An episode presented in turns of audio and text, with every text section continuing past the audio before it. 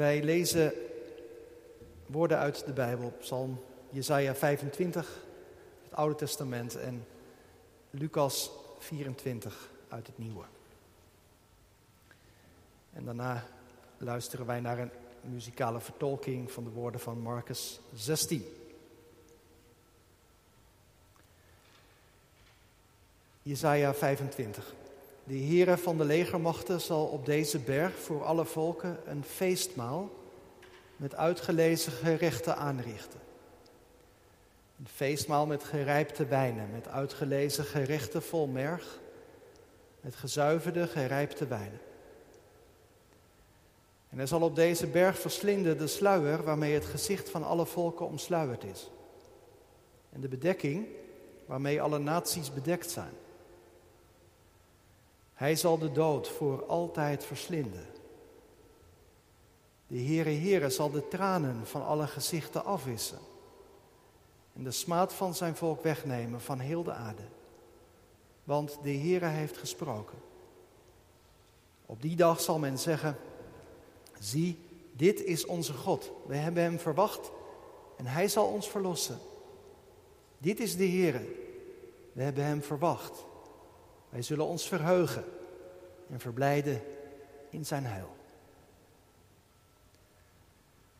Evangelie naar de beschrijving van Lucas, hoofdstuk 24. En op de eerste dag van de week gingen zij heel vroeg in de morgen naar het graf.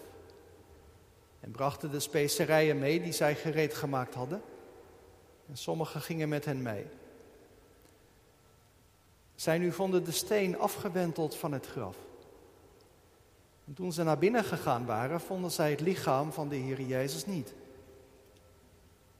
En het gebeurde toen ze daarover in twijfel waren, zie, twee mannen stonden bij hen in blinkende gewaden. En toen zij zeer bevreesd werden en het gezicht naar de grond bogen, zeiden die tegen hen, waarom zoekt u de levende bij de doden? Hij is hier niet, maar hij is opgewekt. Herinner u hoe hij tot u gesproken heeft toen hij nog in Galilea was. De zoon des mensen moet overgeleverd worden in handen van zondige mensen, gekruisigd worden en op de derde dag opstaan. En zij herinnerden zich zijn woorden. En toen zij teruggekeerd waren van het graf, berichtten ze dit alles aan de elf discipelen en aan alle anderen. En het waren Maria Magdalena, Johanna en Maria, de moeder van Jacobus en de anderen die bij hen waren, die dit tegen de apostelen zeiden. Maar hun woorden leken hun kletspraat. En zij geloofden hen niet. Maar Petrus stond op en snelde naar het graf en toen hij zich vooroverboog, zag hij alleen de linnen doeken liggen. En hij ging weg en verwonderde zich over wat er gebeurd was. Tot zover de lezing uit de Bijbel. Dit zijn de woorden van God. Ik onderstreep in Lucas 24 in het bijzonder het tweede stukje van vers 5 en het begin van vers 6. Woorden van de engel tegen de vrouwen. Waarom zoekt u de levende bij de doden? Hij is hier niet, maar hij is opgewekt.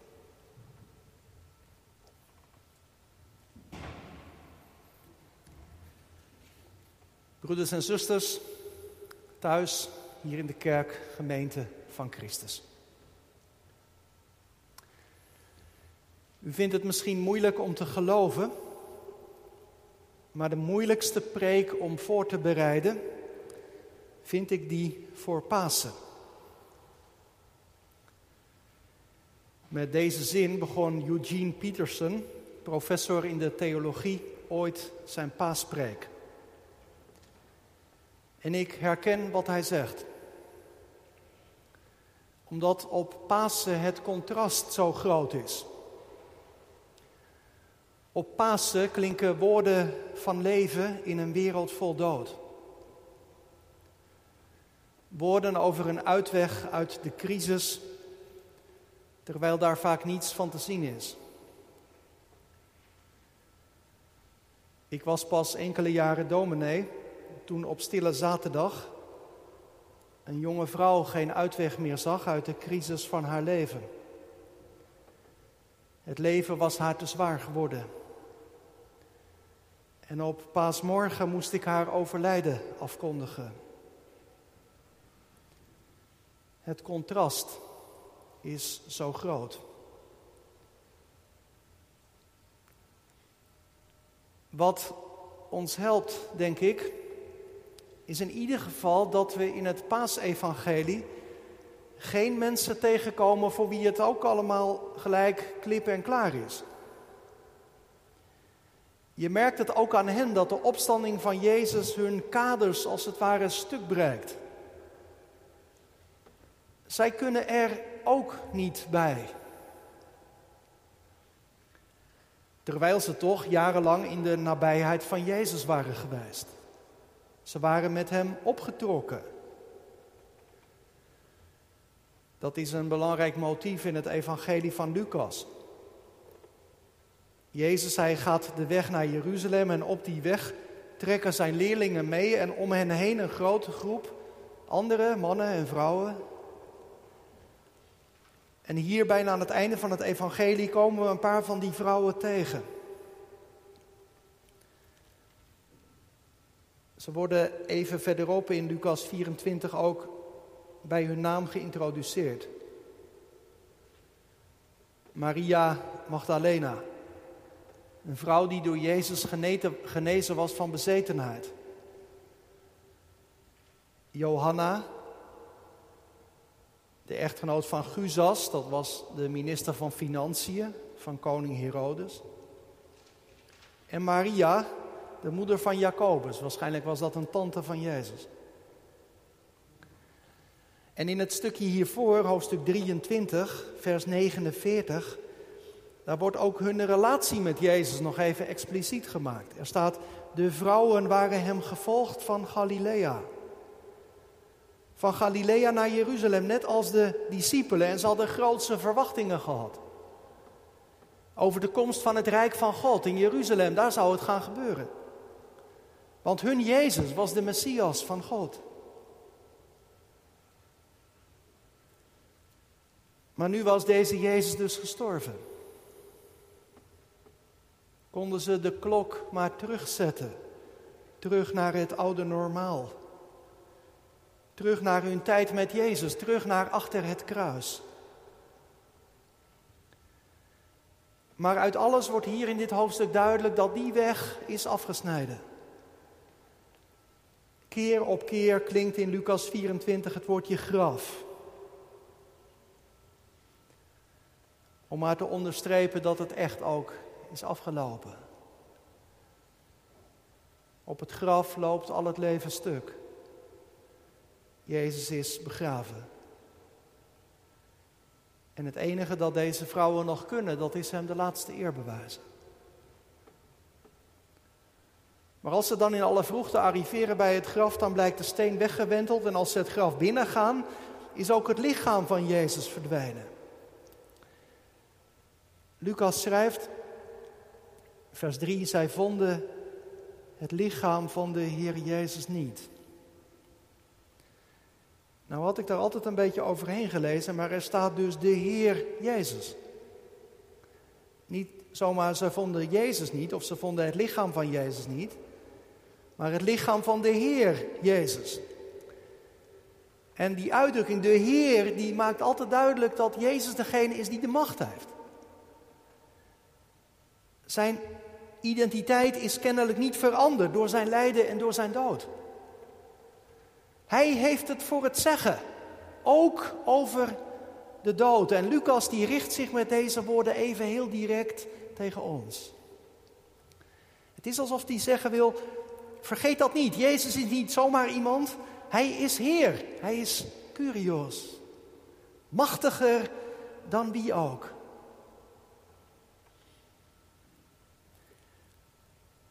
De vrouwen hebben dat inzicht hier nog niet. In vers 4 staat dat zij daarover in twijfel waren. Nou, dat is wel een beetje vlakjes vertaald. Ehm, wat die vrouwen hier meemaken, dat gaat veel en veel dieper. Het is, zou je kunnen zeggen, de totale ontreddering en radeloosheid. Het woord dat hier wordt gebruikt betekent letterlijk iets als geen uitweg voor je zien. Aan het einde van al je mogelijkheden zijn. Nog letterlijker vertaald, geen doorwaadbare plaats hebben. Dus voor het water staan en geen pad zien.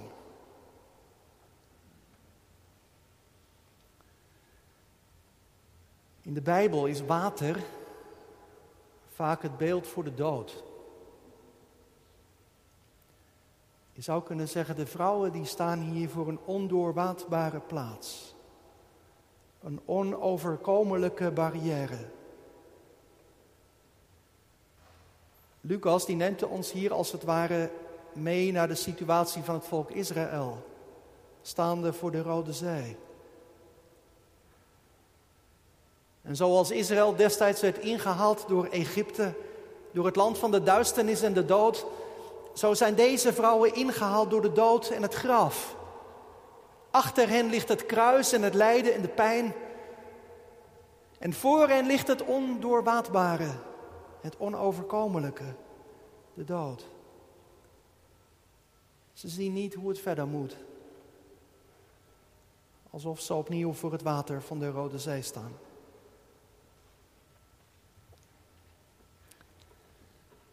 Ik denk dat velen van ons wel zulke ervaringen kennen. Dat je overweldigd wordt door de macht van de dood. Omdat een goede vriend zomaar uit het niets te horen krijgt dat hij niet lang meer te leven heeft. Of omdat je merkt dat je moeder steeds hulpbehoevender en vergeetachtiger wordt. Of omdat van al die tientallen, honderden doden die in het nieuws voorbij komen, soms zomaar iemand een gezicht krijgt. Door een reportage of een artikel. Ik liep net voordat ik hier naar de kerk kwam even een rondje over de begraafplaats. Als ergens de macht van de dood naar je toe komt, dan is het daar wel.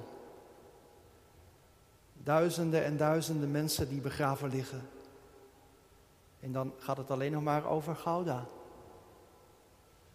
Babytjes en kinderen en tieners. En volwassenen en zestigers en mensen die honderd zijn geworden. Maar niemand ontkwam aan de dood. Nu is dat op zichzelf al verschrikkelijk. Dat je een geliefde mist. Je vrouw of je man of je opa. Of een vriend of een kind. Dat is al hartverscheurend. Dat je werkelijk soms niet weet hoe je verder moet. Maar hier gaat het over Jezus. En hij was, om zo te zeggen, niet alleen een goede vriend van deze vrouwen. Hij was hun redder.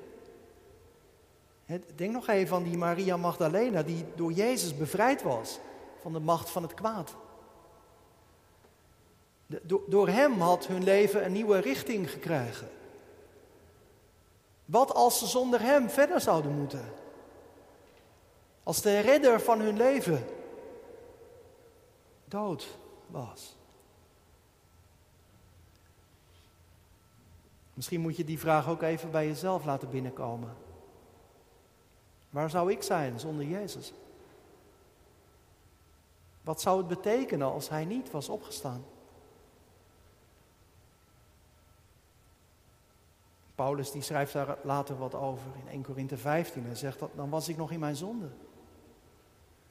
Dan moest ik die last zelf dragen. En als Jezus niet was opgestaan, dan was ik zonder hoop in de wereld. Als Jezus niet was opgestaan, dan was dood, dood. Dan was het laatste woord aan het graf, aan de begraafplaats. Nou, dat, dat alles staat hier op het spel. En weet je wat mij opvalt? Dat deze vrouwen in, in hun vertwijfeling eh, niet als het ware worden bemoedigd met een, een klopje op hun schouder. Goed, er komen twee engelen. Zie, twee mannen staat er dan opeens. Ineens, net zo plotseling als aan het begin van het Lucas-evangelie, handelingen 2, hè? engel die bij de herders in Bethlehem komt. Engelen die we vaak op de kruispunten van het leven van Jezus tegenkomen. Hier in blinkend gewaad en, en zo blinkend, hè, dat staat er ook zo bij. Ze, ze slaan hun ogen neer. Een indrukwekkende verschijning, maar dan ook nog eens best wel een streng woord. Wat doen jullie hier? Waarom zoeken jullie de levende onder de doden? Daar zit een heel kritische toon in. Heeft iets van een bestraffing. Die, die engelen die zeggen het eigenlijk op een manier van ja, maar dat, dat moet jullie toch duidelijk zijn dat Jezus hier niet is. Jezus is toch de levende en hier is het kerkhof. Dit is toch de plek van de dood. Daar vind je toch geen levende. Wat zoek je de levende tussen de doden? Marcus en Matthäus die lijken in hun evangelie wat meer begrip te hebben voor het kleingeloof, voor de twijfels rond de opstanding. Volgens die twee, Marcus en Matthäus, zouden de engelen deze vrouwen eerst hebben gerustgesteld en getroost. Door eerst tegen hen te zeggen: Wees niet bang, want ik weet dat jullie Jezus zoeken, de gekruisigde. Nou ja, dat ze dat eerst hebben gezegd, dat zal Lucas waarschijnlijk ook wel geweten hebben. Maar hij laat deze woorden toch weg. Hij is meteen heel direct en heel confronterend. Waarom zoeken jullie de levende onder de doden?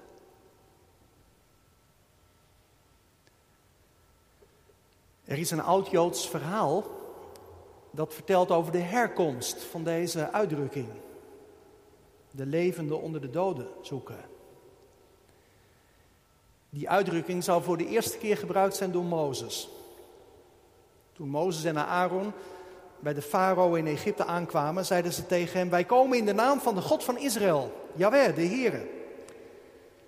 En toen zou de farao hebben gezegd: Wacht even, even kijken wie dat is.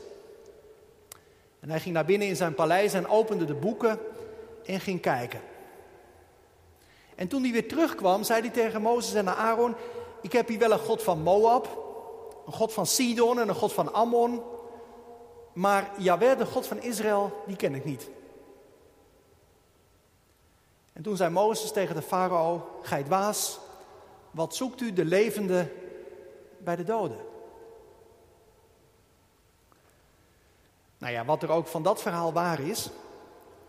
Het is wel duidelijk dat de levende een erenaam is geworden voor de God van Israël. Je komt het op verschillende plekken tegen in het Oude Testament. In Deuteronomium 5 zegt Mozes tegen het volk: Jullie Israël, jullie hebben de stem van de levende God gehoord. En Jozua zegt het later ook, als het volk opnieuw voor zo'n ondoorwaadbare plaats staat, dan voor de Jordaan. Vandaag zal openbaar worden dat de levende God in jullie midden is. En dan lopen de priesters met de ark vooruit. Het water van de Jordaan splijt en het volk kan er zomaar doorheen. Op cruciale momenten in de geschiedenis van Israël wordt God beleden als de levende. Bij u is de bron van het leven, zingt Psalm 36. Of Psalm 42, ja, ik zoek zijn aangezicht, God van leven, God van licht. Voor leven, voor echt leven moet je bij God zijn. En als dat ergens blijkt, dan ook bij Jezus. Want je zou kunnen zeggen, in Jezus is de levende God afgedaald. Zo hebben de vrouwen hem meegemaakt. Niet zomaar even, maar gedurende een hele tijd. Is er, zou je kunnen zeggen, één verhaal. één gebeurtenis, één genezing, één gelijkenis. Waarin Jezus zich niet liet kennen als de levende. De heiland van God, vol van goddelijk leven en uitdeler daarvan. Iedereen die Jezus tegenkwam, die merkte dat. Wie ook maar een beroep op hem deed, vertrouwen op hem zette, die, die proefde en proefde een liefde en een leven die sterker zijn dan de dood. Christus is de levende. En omdat Hij dat is, Daarom kan de dood hem niet houden. Ik was dood en zie, ik ben de levende tot in eeuwigheid, klonk aan het begin van de dienst. Wat zoekt u dus, de levende bij de doden? Dat is gemeend in één zinnetje de boodschap van Pasen. Jezus Christus, Hij is de levende.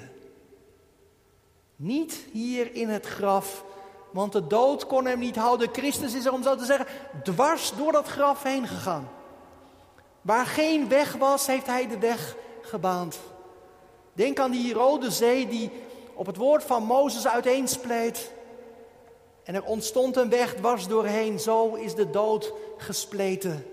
In stukken gescheurd. Christus is er dwars doorheen gegaan. Hij is hier niet. Hij is opgewekt. Opgewekt door de Vader. De God van het leven. Jullie hadden dat kunnen weten, zeggen de engelen. Herinner jullie zijn woorden. De engelen zeggen: breng het je te binnen. Herinner je wat hij heeft gezegd.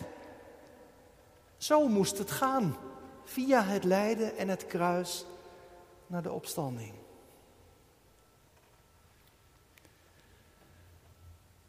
Deze vrouwen hadden daar kennelijk geen actieve herinnering aan. Ja, dat kan gebeuren.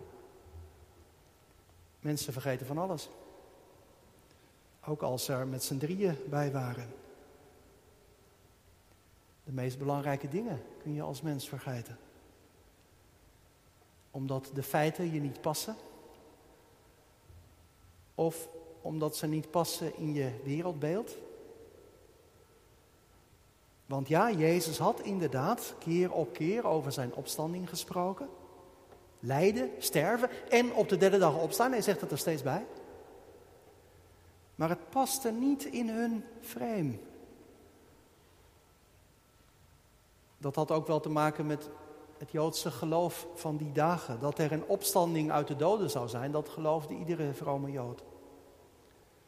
Maar dat die opstanding met één persoon zou beginnen, dat was nieuw. Herinner jullie wat hij gesproken heeft, zeggen de engelen. Hij sprak de waarheid. Zijn woorden wijzen de weg. Ze wijzen ook hier bij het lege graf de weg. Hij had het al gezegd dat hij opgewekt zou worden. In dit gedeelte verschijnt Christus niet. De vrouwen moeten het doen met het lege graf met de verkondiging van de engelen. Of beter met de verkondiging van Jezus zelf. Hij had het al gezegd. Gemeente, zo is het ook voor ons vandaag. Ook voor ons past Pasen niet in het vreemd. Want de dood is nog zo machtig. Iedere dag worden er nieuwe graven gedolven. Nog steeds zijn er mensen die helemaal vastlopen en die geen uitweg meer zien. Pasen, Christus leeft. Kan dat wel waar zijn? Ja, het is waar. Christus heeft het zelf gezegd. Maar juist omdat die opstanding al onze menselijke kaders doorbreekt, moet het ons wel steeds weer aangezegd worden. Ons steeds weer verkondigd worden, zodat we het ons te binnen brengen, zodat wij het niet vergeten. Gemeente, dit is het evangelie van Pasen. Jezus is opgewekt. Hij is de Heer, de Curios. Hij leeft en hij deelt het leven uit. Eeuwig leven. Dat wil zeggen, door zijn opstanding begint een nieuwe tijd, een nieuw tijdperk. De toekomst is opengebroken. Wij lazen daarover in Jesaja 25. Hij zal eenmaal de dood voor altijd verslinden. En de Heere zal de tranen van alle gezichten afwissen. Dat maakt alles anders Een nieuw bestaan is aan het licht gebracht. Pijn, verdriet en vragen en teleurstelling. En zelfs niet de dood heeft het laatste woord. Dat is aan Jezus Christus. Hij is de levende. Hoor dit evangelie en wees blij. Verheug je. Nu is het Pasen. Jezus leeft. Kom alle, sluit u aan, die onze dood verslagen heeft.